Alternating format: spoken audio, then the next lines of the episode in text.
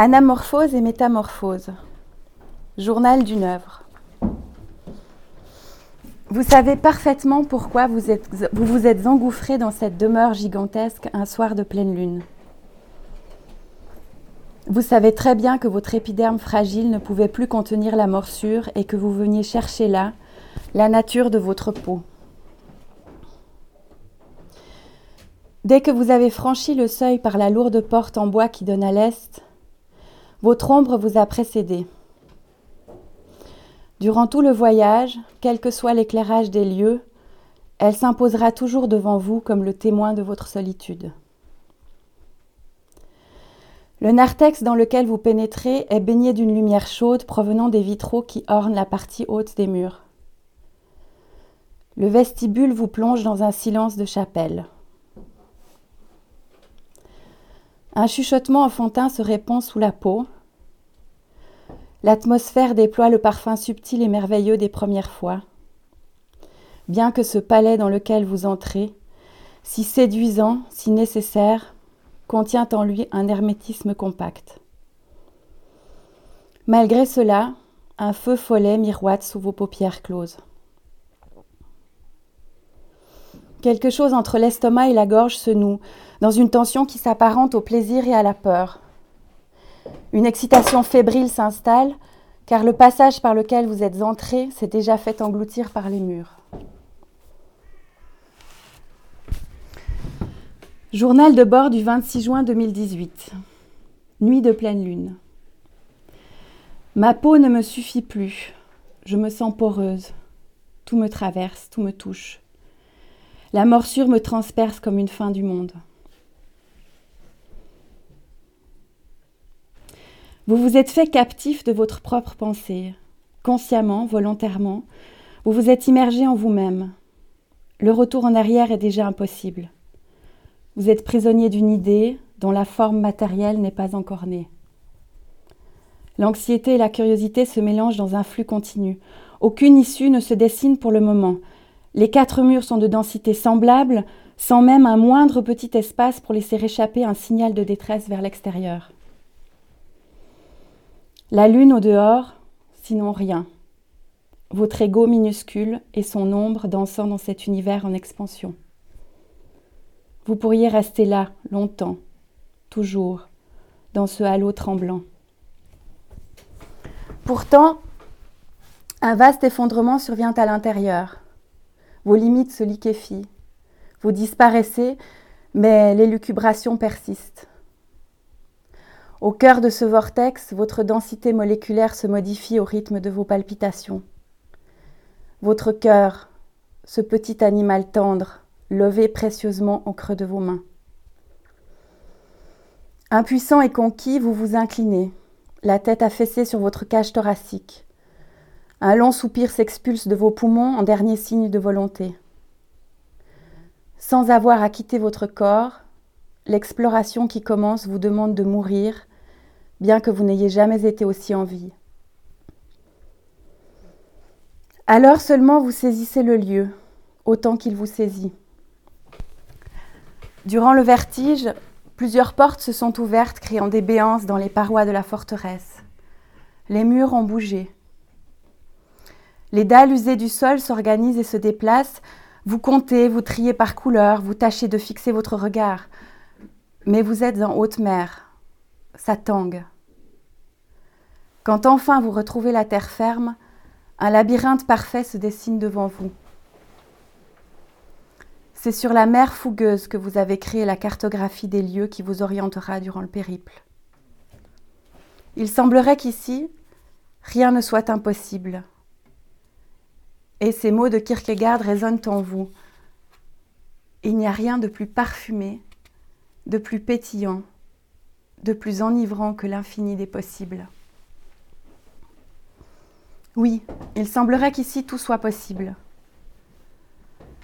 L'heure est venue de nourrir intensément votre intuition. Vous caressez le petit animal qui palpite au creux de vos mains en pensant à Aladdin frottant sa lampe magique dans l'espoir du génie. Une cavité sombre apparaît enfin sur l'une des portes closes, illuminée d'une mystérieuse phosphorescence. Les autres passages s'estompent, mais vous voyez encore leurs dessins sur les façades, laissant s'éteindre peu à peu des possibles non élus. L'œil ouvert et le cœur battant, votre ombre vous précède et vous cheminez vers l'étrange émeraude. L'accès de l'antre est rond et pour y accéder, vous devez vous courber. Vous progressez lentement dans le conduit obscur. Vous n'y voyez rien. Vous avez envie de revenir sur vos pas car le doute vous saisit éperdument, mais le labyrinthe indique toujours la lueur verte. L'obscurité empêche l'orientation, mais quelle que soit la direction que vous preniez, le passage reste ouvert devant vous. Son diamètre se rétrécit. La lumière, prétentieuse et dominante, ne cesse de vous appeler pleine de promesses. Vous vous sentez à l'étroit dans cette bouche. Vous êtes maintenant couché sur le ventre et rampé sur les coudes, épuisé, haletant, jusqu'à ce que le sol se gorge d'eau jusqu'à ce que votre corps soit immergé dans le jade. Dans ce bain, le petit enfant qui sommeille en vous se met à éclabousser la surface de l'eau. Toute votre masse, si pesante encore quelque temps auparavant, est en apesanteur sur ce lait transparent et bleuté. Votre respiration se détend et vous riez aux éclats en vous laissant porter par les flots. L'eau surgit des profondeurs, vous êtes à la source où les eaux endoréiques ne s'écoulent jamais vers la mer. Les gouttes accrochées au plafond tissent une voûte céleste et tombent parfois en étoiles filantes. Un navire énorme plane sur les eaux paisibles. La lune se lève à l'intérieur de vous, pleine et souveraine. Bienheureux, vous pourriez rester là longtemps, toujours, dans ce halo tremblant. Vous remarquez que ce n'est qu'en nageant que votre peau se recouvre d'écailles. La morsure n'est qu'un lointain souvenir. Vous approchez votre bouche de la surface laiteuse et laissez la source s'écouler en vous.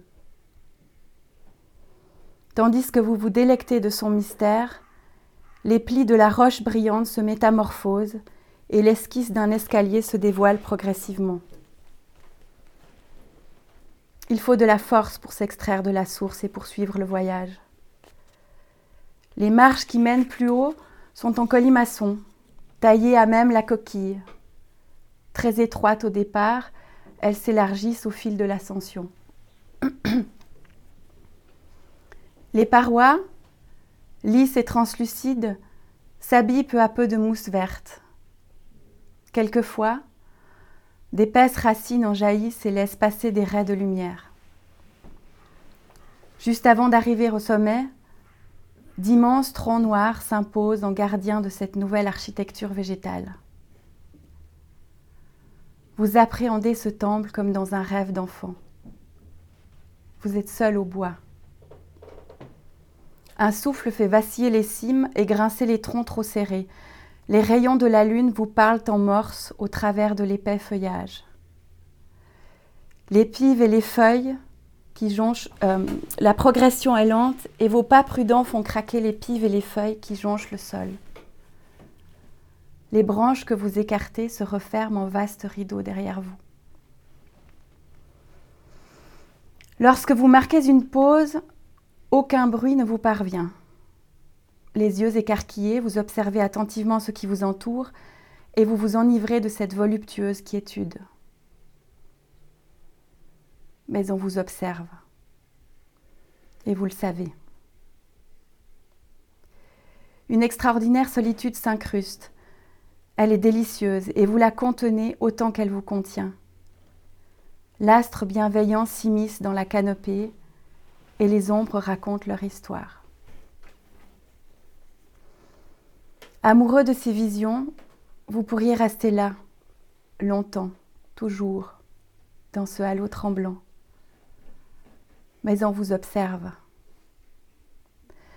La première fois que vous l'apercevez, il est à quelques mètres à peine et vous transperce de son regard intense. Solitaire, souverain de ces lieux, il est là, à hanter votre pensée depuis toujours. celui-là même que vous avez envie de protéger autant qu'il vous protège. Errant au fond de vous, passionné de grands territoires, curieux, sauvage, libre. Malgré la morsure, malgré les grands froids et les déserts, le loup vous regarde. Il est là ce loup du dedans, l'indompté et l'indomptable, le compagnon de route. L'émotion est fulgurante, mais déjà, sans bruit, il s'évapore dans les bois.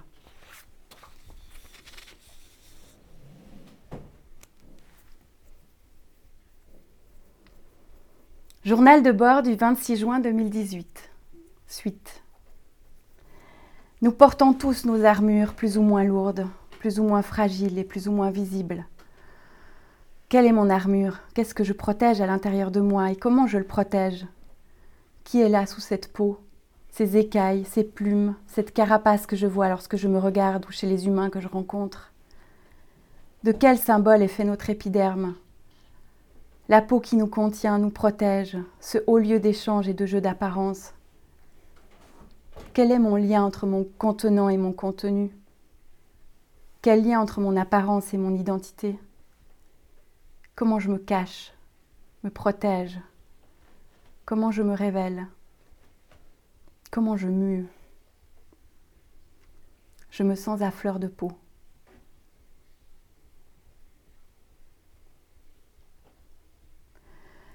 L'apparition furtive du loup vous plonge dans une apnée. Insaisissable loup, incoercible liberté. Ils étaient là pourtant, vous les teniez. Submergés par un désespoir profond, une absence amère envahit vos cellules. Plus rien en vous n'est perceptible que le vide de l'abandon. Prostré dans votre corps meurtri, vous vous êtes projeté hors de votre pensée et vous retrouvez votre masse gémissante. Il est impossible de mesurer le temps dans cet espace sans air, où même l'espace n'existe plus. Vous êtes un petit paquet sous vide. C'est un chant qui vous extrait de cette torpeur. Un la bémol, connu, aimé. Il vous apaise dans sa répétition. Un ululement régulier, doux et chaud, qui vous rappelle une lointaine berceuse et vous, et vous replace dans les bois. Un bruissement d'ailes soulève vos yeux vers le ciel, et là, découpé dans la nuit, vous découvrez deux cercles d'or sertis d'un plumage de bronze. Malgré la morsure, malgré les grands froids et les déserts, malgré l'abandon, la chouette est là cette chouette du dedans, la sage et l'intuitive, la messagère nocturne. L'émotion est apaisante. Sans un bruit, elle s'envole plus loin et vous emporte dans son sillage. Pour la suivre, vous essayez tant bien que mal de vous frayer un passage dans ce monde végétal dense. Les racines et les branches s'entremêlent pour vous compliquer le chemin. Mais vous n'avez pas peur, parce que vous savez maintenant que vous cherchez quelque chose, mais vous ne savez pas quoi. Un mot peut-être, un verbe qui vous permettrait de dire ce que vous avez à dire, si bien, si justement. Votre regard scrute les troncs, les pierres, les mousses et les lierres qui restent pourtant mutiques. Vous explorez votre mémoire, mais ce mot au bout de la langue vous échappe encore. Agacé, agité par cette quête, vous ne renoncez pas cependant, car vous êtes allé trop loin dans votre pensée pour admettre le silence.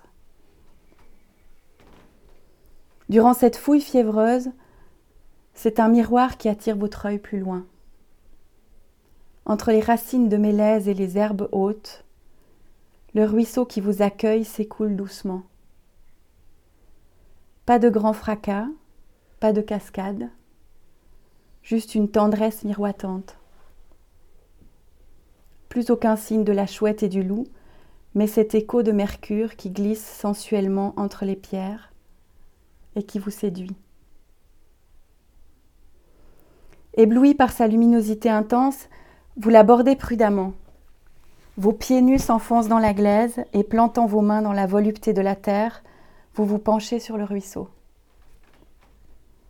Alors, le loup et la chouette réapparaissent à la surface de l'eau, modelant avec votre visage l'étrange portrait d'un poisson hybride.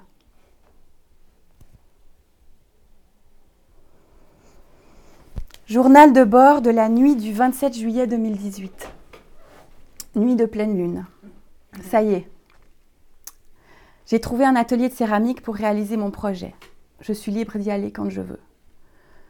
Quelle profonde joie de travailler la terre. Aujourd'hui, j'ai commencé les premiers essais. Je sais déjà que le façonnage des écailles sera un travail fastidieux, mais j'ai fabriqué un emporte-pièce avec un morceau d'aluminium que j'avais à l'atelier.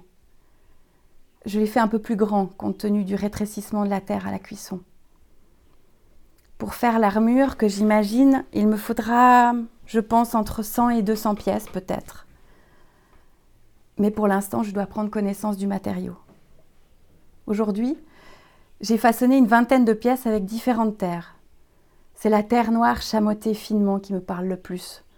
Ce côté légèrement rugueux apporte du sens dans ce que j'ai à dire.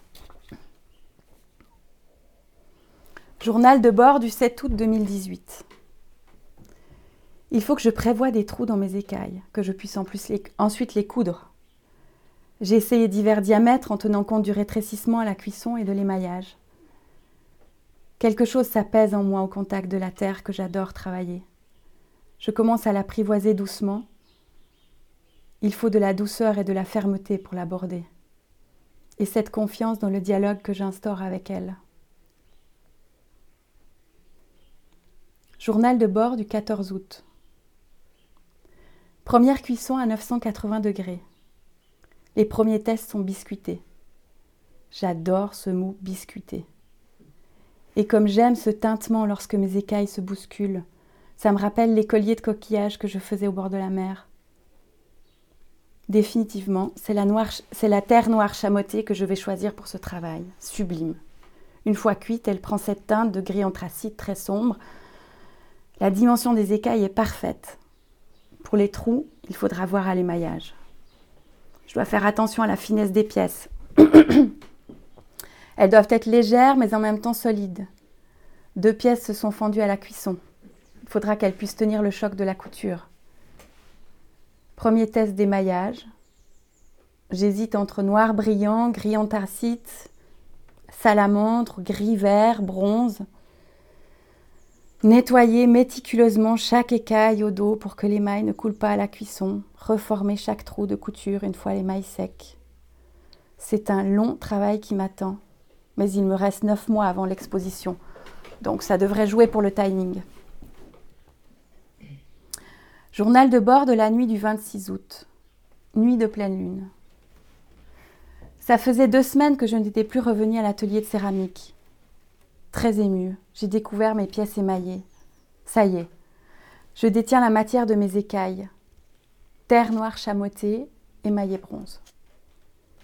En organisant quelques pièces sur une planche en bois, j'ai calculé le nombre d'écailles qu'il me faudrait pour mon armure. 500. Le projet prend forme. Je suis si heureuse et le travail peut commencer. Marche à suivre. Environ un kilo de terre pour façonner 25 écailles en comptant les déchets. Préparer la terre, la passer au laminoir pour en faire une plaque de 7 mm d'épaisseur. Lisser la surface avec la spatule en caoutchouc tendre. Façonner les pièces avec l'emporte-pièce. Laisser sécher. Remarque. Le temps de séchage dépend de la météo, peut varier entre 20 minutes et 45 minutes. Puis faire les trous avec un outil de 5 mm Attention de laisser une bonne marge de 8 mm avec le bord pour ne pas fragiliser la pièce. Entreposer les pièces côte à côte et les recouvrir d'un plastique pour que le séchage ne soit pas trop rapide. Cela évite les fissures. Recommencer.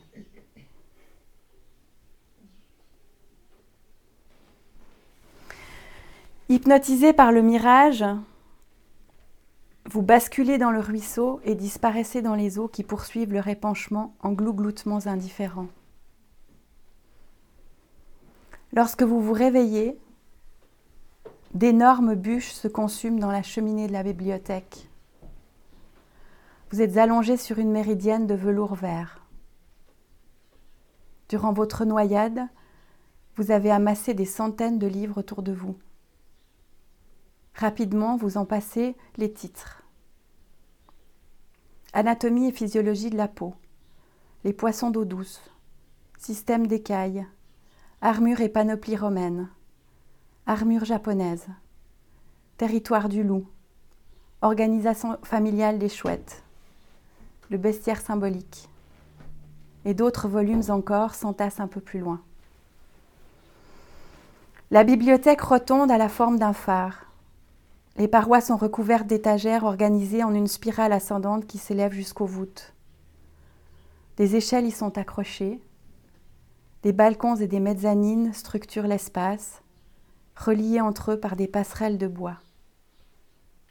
Le feu est au centre. Vous êtes au cœur de votre pensée. La rivière silencieuse et puissante s'écoule au sol et au plafond. Tout ce qui est en haut est en bas. La chaleur des flammes vous enveloppe et les livres vous appellent. Vous savez que le temps ici sera long, mais vous vous en réjouissez.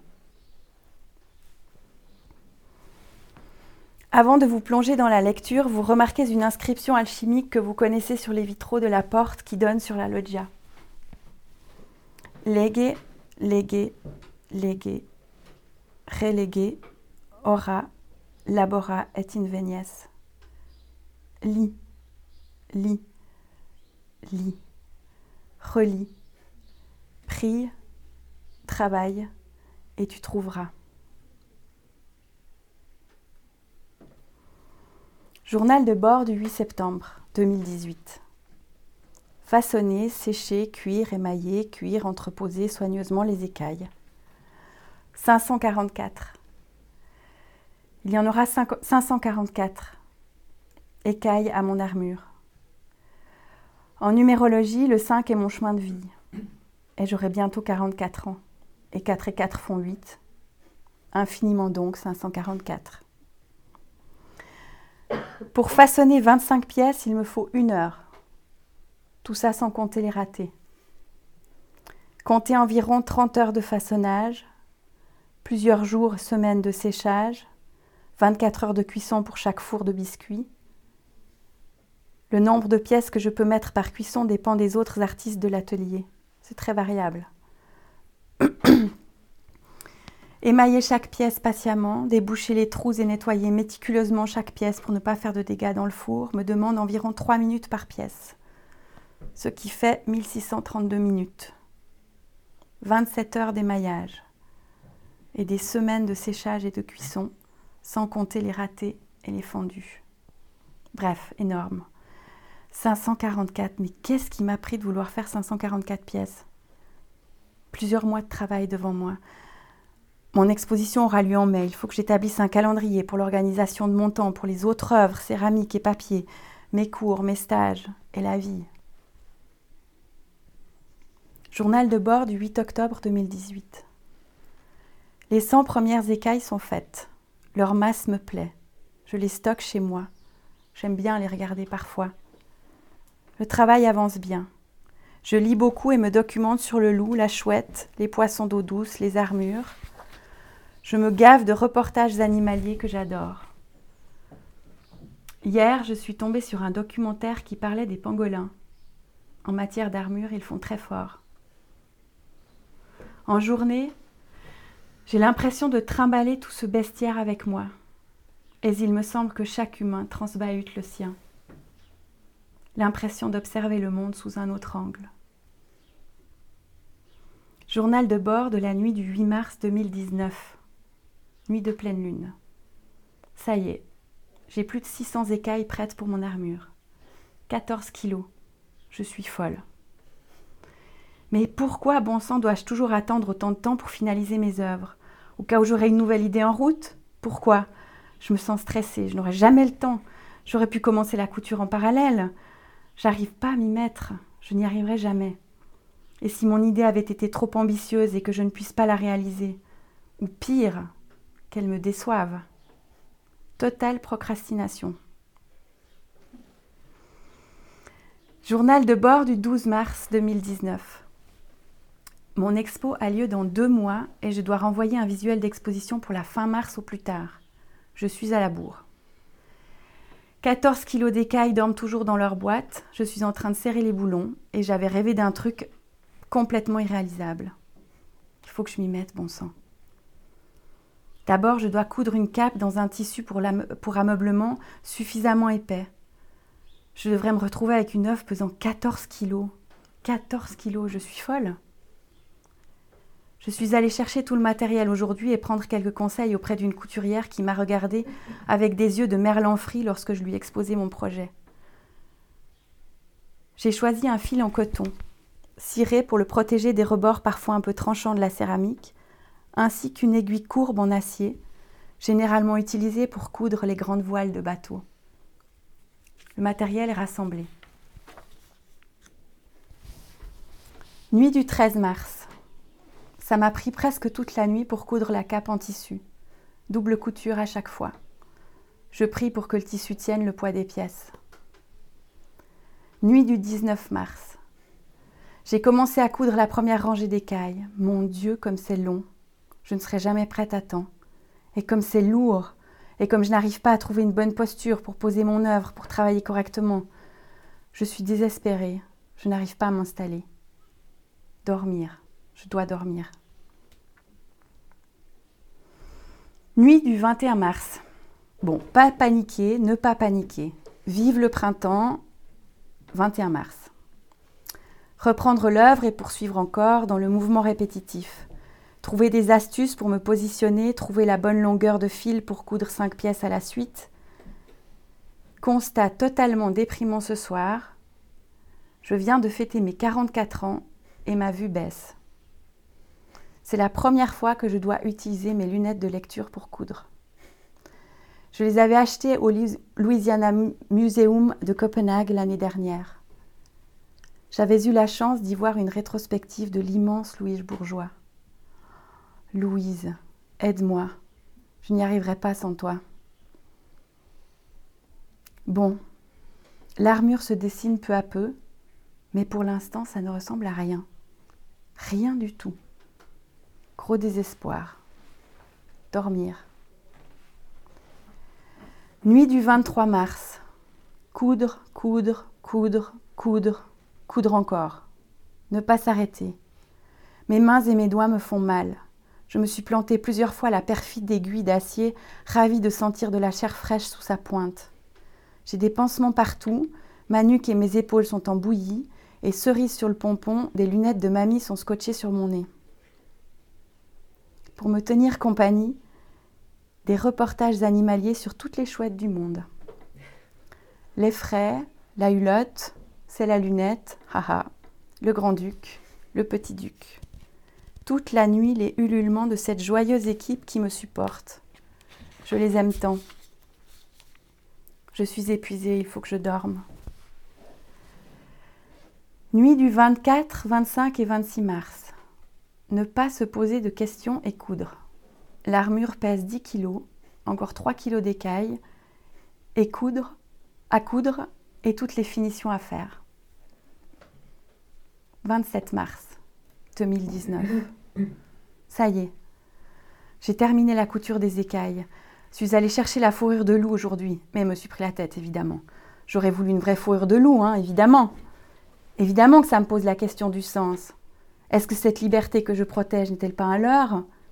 Est-ce que la véritable liberté, celle du loup, ne serait-elle pas simplement d'être, être qui je suis, penser ce que je pense? Pourquoi à chaque fois que j'arrive à bout touchant d'une œuvre majeure ou à quelques semaines d'une exposition, les questions ne cessent de fuser? Parce que j'ai pas tout à fait dit ce que je voulais dire, parce que la liste des possibles est encore ouverte et que je n'ai pas tout dit et que je ne dirai jamais tout? Bon, revenons au fait. J'ai appelé le forgeron pour m'aider à faire le support de l'armure que j'imagine comme une cage thoracique. Dormir.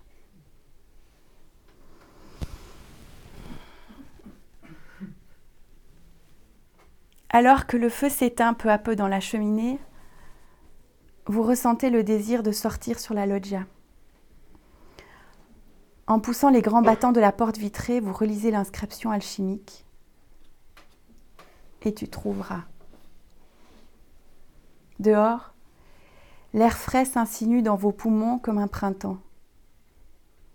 L'indigo de la nuit laisse place aux pastels de l'aube qui font pâlir la lune et l'étoile du berger. Envoûté, vous pourriez rester là, longtemps, toujours, dans ce halo tremblant. Soudain, distrait par un caillou roulant sur le sol, vous découvrez que vous n'êtes plus sur la loggia. Les rochers arides qui vous entourent et les petites herbes éparses sentent la montagne de votre enfance. Le vent se lève, fort, et les tintements fragiles vous appellent plus haut. Pieds nus, vous grimpez les quelques mètres qui vous séparent du sommet. Vos mains se souviennent exactement du minéral et de chaque faille à saisir subtilement. Cet air, vous le connaissez et vous l'aimez. Arrivés en haut, la vue est sublime. Très loin en contrebas, vous apercevez la demeure, le ruisseau, la forêt et la source, si minuscules. Près de vous, posé à même le sol dans un carillon doux,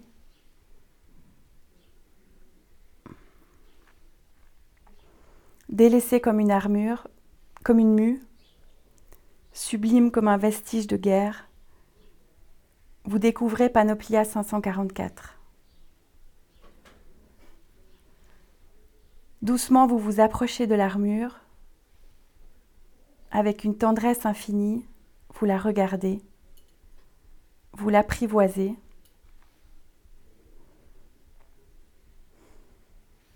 Et timidement, vous vous coulez en elle.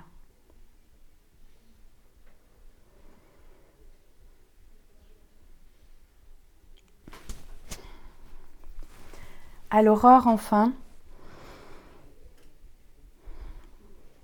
dans la chaleur du loup et l'étreinte de la chouette,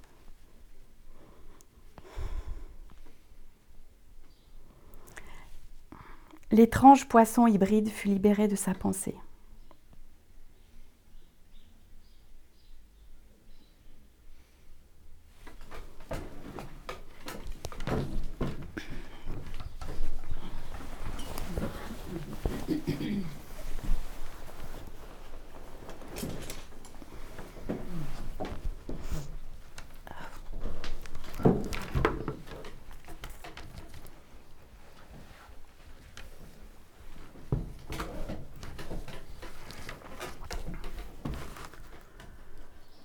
Journal de bord de la nuit du 31 mars 2019. La petite minute d'autodérision. Terminer ce poisson une nuit de 1er avril. N'empêche que le travail de finition était un boulot de fou. Coudre le loup dans le poisson chouette. Terminer cette armure. Cette partie-là de moi. Me libérer de cette pensée.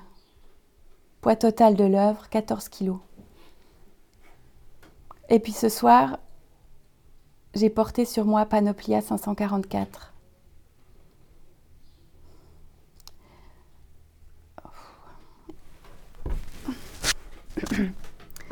J'ai j'ai entendu ces tintements. Je me suis levée dans sa douce et chaude fourrure. J'ai caressé les pièces de bronze comme des petits trésors. Je me suis regardée dans le miroir et j'ai vu la chouette, le poisson et le loup. Mais il y avait cette chose en plus, cet indéfinissable. Et j'ai beaucoup pleuré.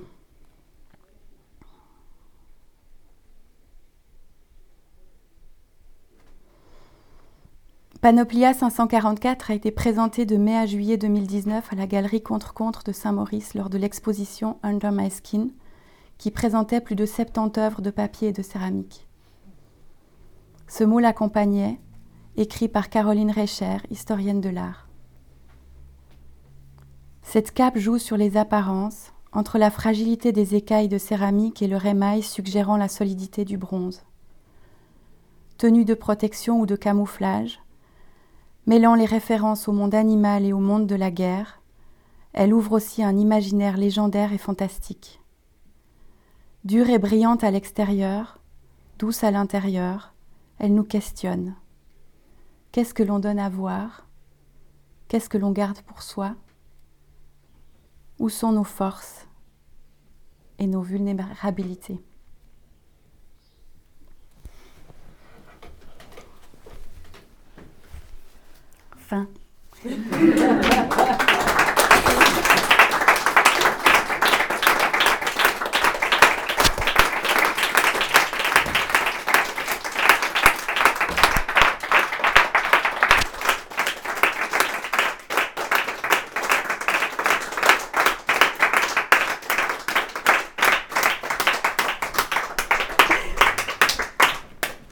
Merci beaucoup. C'est la première fois que je lisais un texte que j'ai écrit.